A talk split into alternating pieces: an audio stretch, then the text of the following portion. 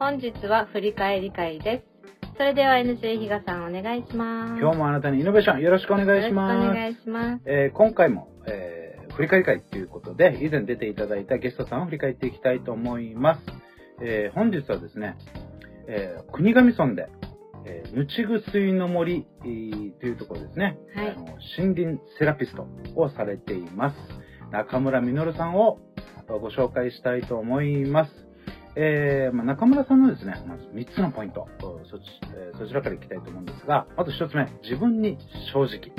2つ目に自然。3つ目に心身の癒し。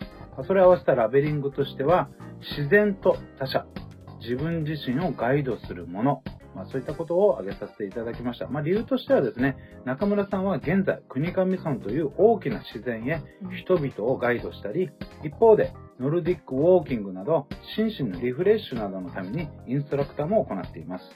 そんな中村さんは自然を通じて、自然の偉大さ、自然、えー偉大さや素晴らしさ、ま、そういったものを広めながら多くの方の心身を癒して、ノルディックウォーキングを通じて運動機能を高めながら、関わる方の心身の維持向上に努められています。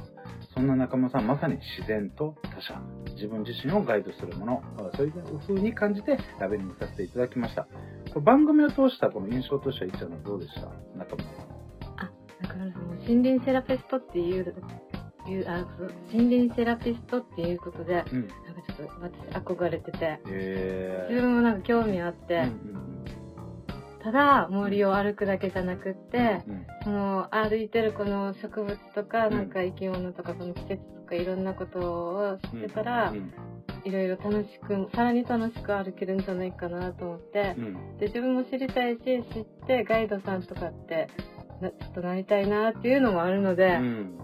憧れの 感じですかね。本当そうですよね。この、ただ、あの、その道なりに、ただ連れていくっていう話ではなくて、うん。あの、やっぱりその自然、そこにある自然が、えーどういったものなのかとか、ちょっと説明しながら、うん。あとはその、えー利用されるお客さんまあに対してですね、例えば高齢なのか、はい。障害を持たれている方なのか、まあ、いろんなあ多種多様だと思うんですけど、その人たちに合わせながら、うん。コースを選択されてですね、まあ、いろいろえーガイドしているということで、うんものすごくなんか、本当に自然と繋いでくれる人ですよね。ううん。まあそういったことなんだってことですね。で、でその中でまず、人生活動理念というところのテーマをいきたいんですけども、うん挙げていただいたのは、生きていくにおいてあまり損得感情で動かない。うんひらめきや直感力を大事にしている。うん集団スポーツなどの勝ち負けはまあ関心がありません。興味あることにはすぐ動く。まあそういったお話をされていましたよね。あの、そこでやっぱり、あの、番組の中でですね、お聞きしたのが、この直感力。うん。これって、どういったところから、その、つながったんですか？っていうお話ししたんですけども、なんかもともと広告代理店とか、ああはいはい、まあそういったところに勤められていたみたいなんですけども、なんかそんなところで、やっぱりその辞め方、うん。うん、その会社の辞め方っていうのがすごいなんか、ちょっと自分の中で失敗談的なところに残ってますと。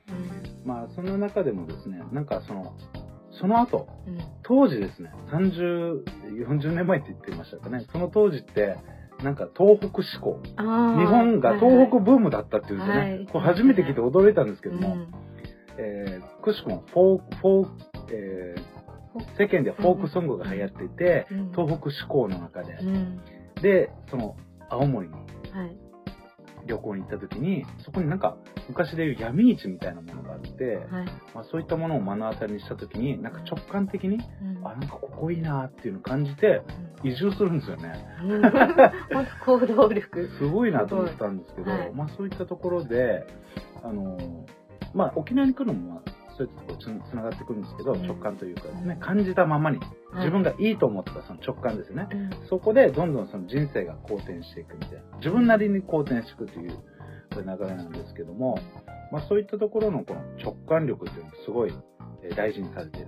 まあいろいろある人生理念の中で一つ、そういったところをものすごくなんかいいなと思うでしたよね。うんなんか直感力ってすごいなんかあのふわっとした抽象的な言葉ではあるんですけども、うんちょっとどう感じました？この話聞いて。ああ直感力自分も鍛えたいと思うので、うん大事にしたいと思うので、うんいい、うん、自分もそうしたいと思いました。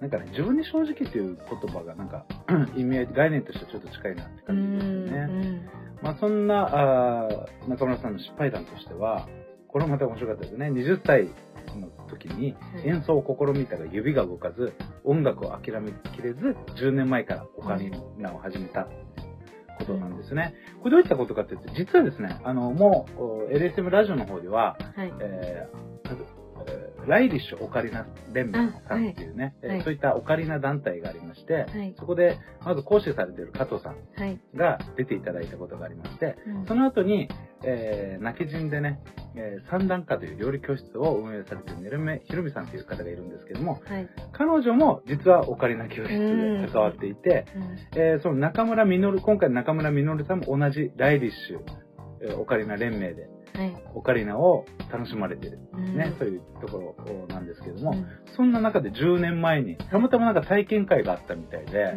んオカリナのですね。そこで、やってみると、楽しいなと。うん。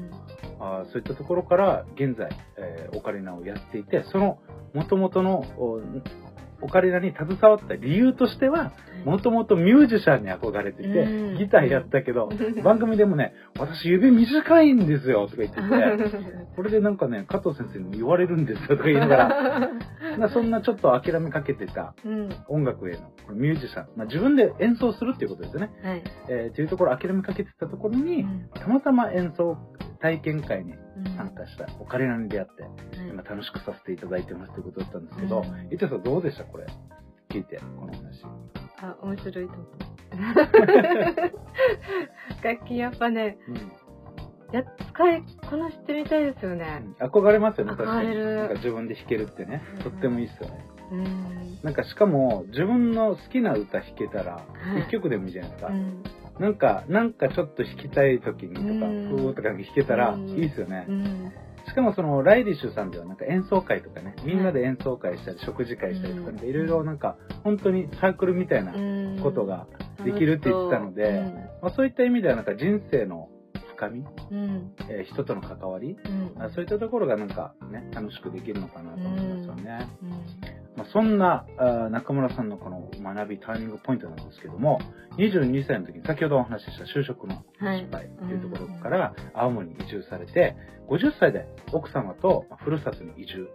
それまで沖縄の存在が頭になかったっていう話だったんですけど、これ面白かったのが、うん一つこの移住のきっかけとして、うん奥様と沖縄にね、えーたまたま来た時に、お正月とかですかね、はい来た時に、あのーそのおばあちゃんがうん。挨拶するときに、わざわざ手を握って、ありがとうねって言ってくれたことが、ものすごく感動的だったって言うんですよ。うん。人とのコミュニケーションに実際手を握って、こう、まあそういったこの文化、カルチャーに触れたときに、あ沖縄いいなっていうところで、うんまあ、仕事のいろんな理由も含めて、沖縄に移住されたということだったんですけど、うん実はこれ聞いてどうでした？あなんか、嬉しい。嬉しい？なんか、うん自分もなんかそうさ、そういう風にうん。手を握って喜んでくれる人とかがいたらとっても嬉しいはずだし、うん。自分もなんか、嬉しいことされたらすごい表現したいなって思うので、うん。真似しようと思いました。まあ、これ一個のね、まあ、理由としてこ、っていうことなんですけども、うん。まあ、はっきり言って、人の温かさがうん。何かしらの、うアクションで伝わったっていうことですね。うん。心に触れたみたいな、まあそういったことだったらしいです。で、まあ、あ最後の部分で、まあ、ちょっとご紹介ですね。えー中村さんの今、えーやられてるのは国頭村での森林セラピーガイドですね。うんこれは、えーこの国頭村で実際、あの、国頭村の観光協会うんさんね、ぬちぐすいの森っていうところで検索していただいたら出るんですけども、まあ4つのコースで、、えー運営されていまして、はい。あのーその山登りとかですね、自然を楽しむところで、えーその方々に応じて4つのセラピーロードっていうのがあります。まず1つは与那覇岳登頂道というところと、ひ2つ目に肘大岳遊歩道、3つ目にやんばる学びの森、え4つ目に国頭村の森林公園とかですね。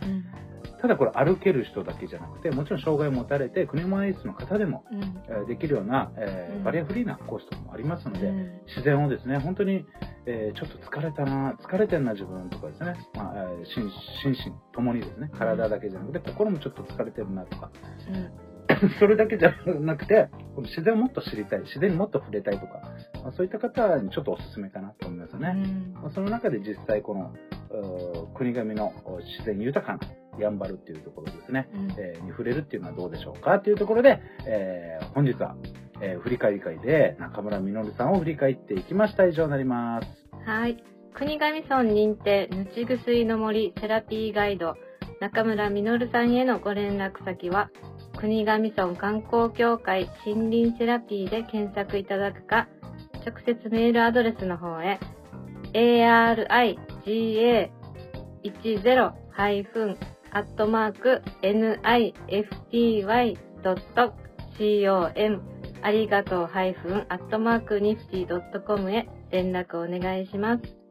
LSM レディオの過去放送は YouTube で LSM 情報で検索お願いします。